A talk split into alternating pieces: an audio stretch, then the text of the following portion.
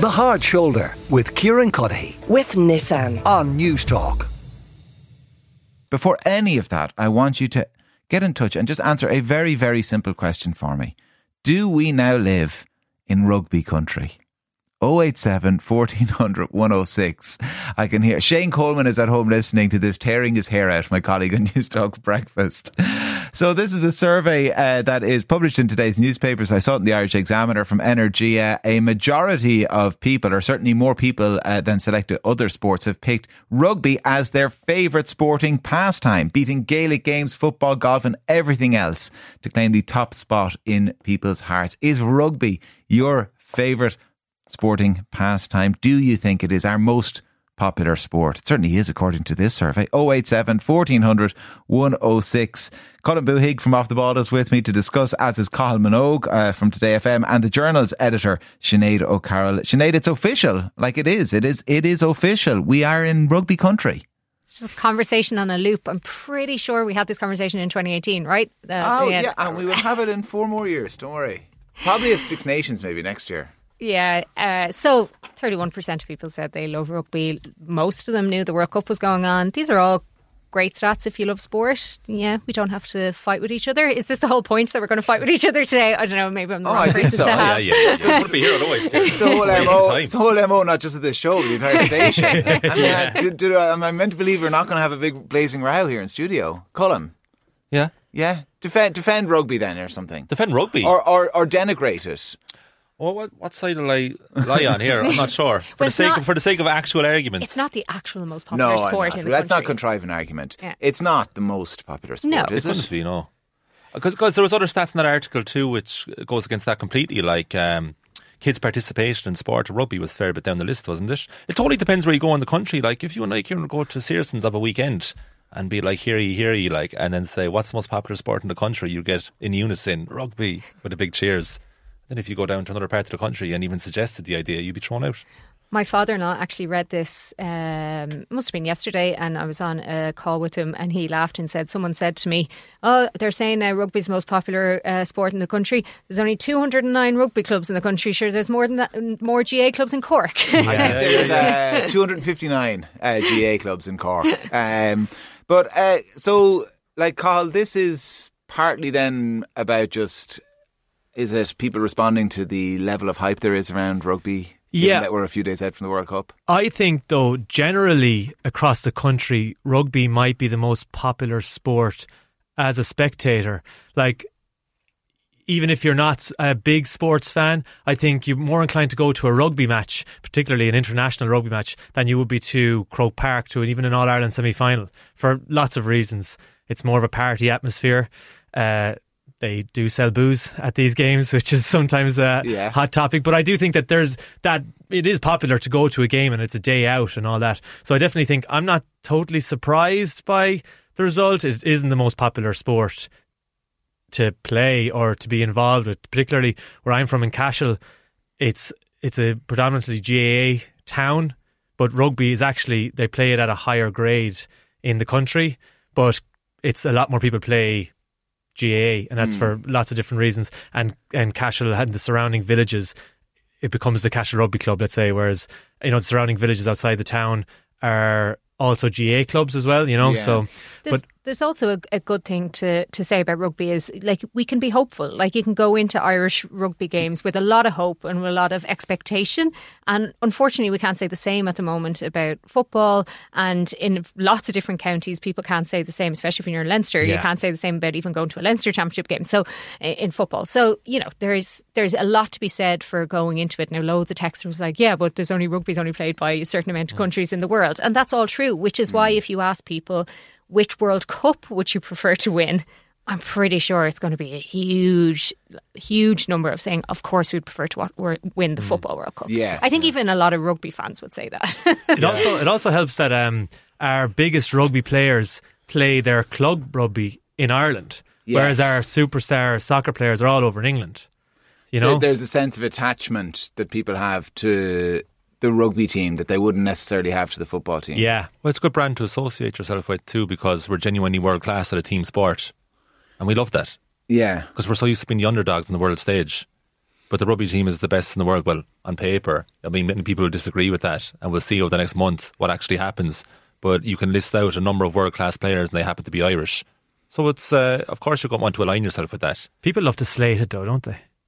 Uh, It's the culture around it, though. Isn't Why it? is that? Because the culture. As in, why why do we why do we engage with the my sport's better than your sport? Yeah, well, I just think I think particularly with rugby, there's a lot of begrudgers with Yeah. rugby. Like I think that that result, that poll result, will get a lot of people shouting and waving their fists in the air to say no, it's not. Where if that was a, a result on soccer or GAA, I don't think that uh, people would have. Yeah, I think I, I think you're possibly right. I think the percentage of the population who uh, would take a kind of uh, perverted pleasure in Ireland losing in rugby is greater than the percentage of the population who take any pleasure in us losing at football. I think that's 100% Yeah. fair, yeah. And it's kind of hard to drill down on the exact reasons of that. Some some of it is my So I think I think my- plenty of people who are huge rugby fans are utterly apathetic about football and Gaelic games, Mm-hmm. they, but they don't care. Whereas there's an the, the apathy spills over into actual disdain. Yeah, totally. more regularly, not for everyone, but more regularly. I on the think part side. of that is the you know the the team of us stuff, and when it a lot of the time Hashtag it doesn't it doesn't feel like a team. Sorry, hashtag team of us. It often doesn't feel like that because you know a huge part of the growth of the game and a huge part of the success of the game is because of a private school system that Yeah. allows for these amazing athletes to come out of it. So you know that's not the case over like across the entire country. There's a you know there's a lot to be said for what happens in Connacht uh, Ulster and, and Munster being different to that. But you know, a lot of our players in this in this squad are Leinster players who've come through academies, who have come through private schools, and that doesn't feel as team of Aussie as um, other sports will. So that I don't think that's. 100% fair that there should be so much disdain for it, but I think that's part of the thinking behind it. And I also do think there is a lot of disdain from rugby people who talk about football people as if, you know, if, if there's a refereeing, you know, if someone, uh, you know, says something to the referee, you know, you'll hear rugby people saying, I was trying you don't get that. Now, they can't say it anymore.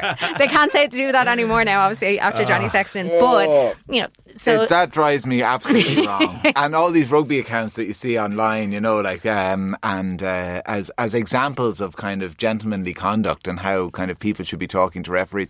I mean, they're different sports. You know what I mean? But anyway, I'm not getting. It just it absolutely drives me wrong. Um, uh, but uh, Colm, like there there is as well wherever you go, whether it's Cashel or anywhere else in the country. Um, uh, you know, you can identify certain sets as well, don't they? Like there's the ropey set and the football set and the, the hurling set or whatever it happens to be. Um, and then that lends itself to tribalism. And we, we can all fall kind of prey to So that's that's a bit of the my sport is better than your sport. Oh, yeah. It's tribalism, isn't it? It's amazing for a country so small. We have so many different interests, so many different sports. Like we have four huge sports in this country, massive, tiny population, different accents, different sports. It's all going on. Like I think with the rugby thing, a lot of people feel alienated by it completely and feel like it is a classist thing. So there is definitely a lot of joy when the team doesn't do that well. Because you see like outside the Six Nations, sure, and their uses at World Cup so far. So you have the Six Nations, which people say, okay, fair enough. But every time Ireland beat New Zealand, the detractors are saying, sure, it's only a friendly. Mm. Hmm. Yeah. and you'll never get away from that no matter what like no matter what the rugby defender will say. Because that's only a friendly. And sure like if all people play rugby. I think isn't that why there was a bit of a turning point in 2006 with Munster? Because I think you know a lot more people felt attached to that Munster team There even was- if they weren't from yeah Munster. it was like a more of an accepting culture and I'm Yeah. doing like air quotes there big time Yeah. because there is I s- like even when I go down to Munster now I went down to Cork after the Grand Slam and people in a pub were like oh but sure like no one from Munster was playing oh yeah, there's Peter, huge it was, rivals uh. Peter O'Mahony, and that's about it. Sure, like I'm not celebrating Leinster winning the Grand Slam. and I, and, and, do you know, I have heard very and, similar like, in Sinead, Munster, You, you'd yeah. be laughing there, like, but there was no laughing. Like, you're not seeing people's teeth when they're saying this. Like, this is like You should do what I do and just laugh at the Munster Oh yeah, yeah, like, yeah, yeah. and just walk away. But tribalism, there's totally, yeah. I mean, people feel ownership over their particular sport. And after the World Athletics Championships we've just had, so uh, people in athletics would feel particularly aggrieved by this because they think they have to do so much more to get the rec- recognition in a sport that's obviously, I sound like Derval O'Rourke now, you know, it's such a deep sport, it's so hard to get to finals. Whereas they're looking, being like, oh, the rugby lads get praised for this, or the football lads get praised for this, or the football women get praised for this. But what we're doing is particularly special. But just, it, it's great to see Irish people being engaged in things like the World Athletics Championship and even in things like the, the rugby in the next few weeks. If they're not into sport, generally that this gives them a gateway to to kind of start like Yeah. and kind of think about their own volunteering or their own coaching or their own participation that it might be like these little gateways in. And I do think that is what rugby does well going to your point about people going.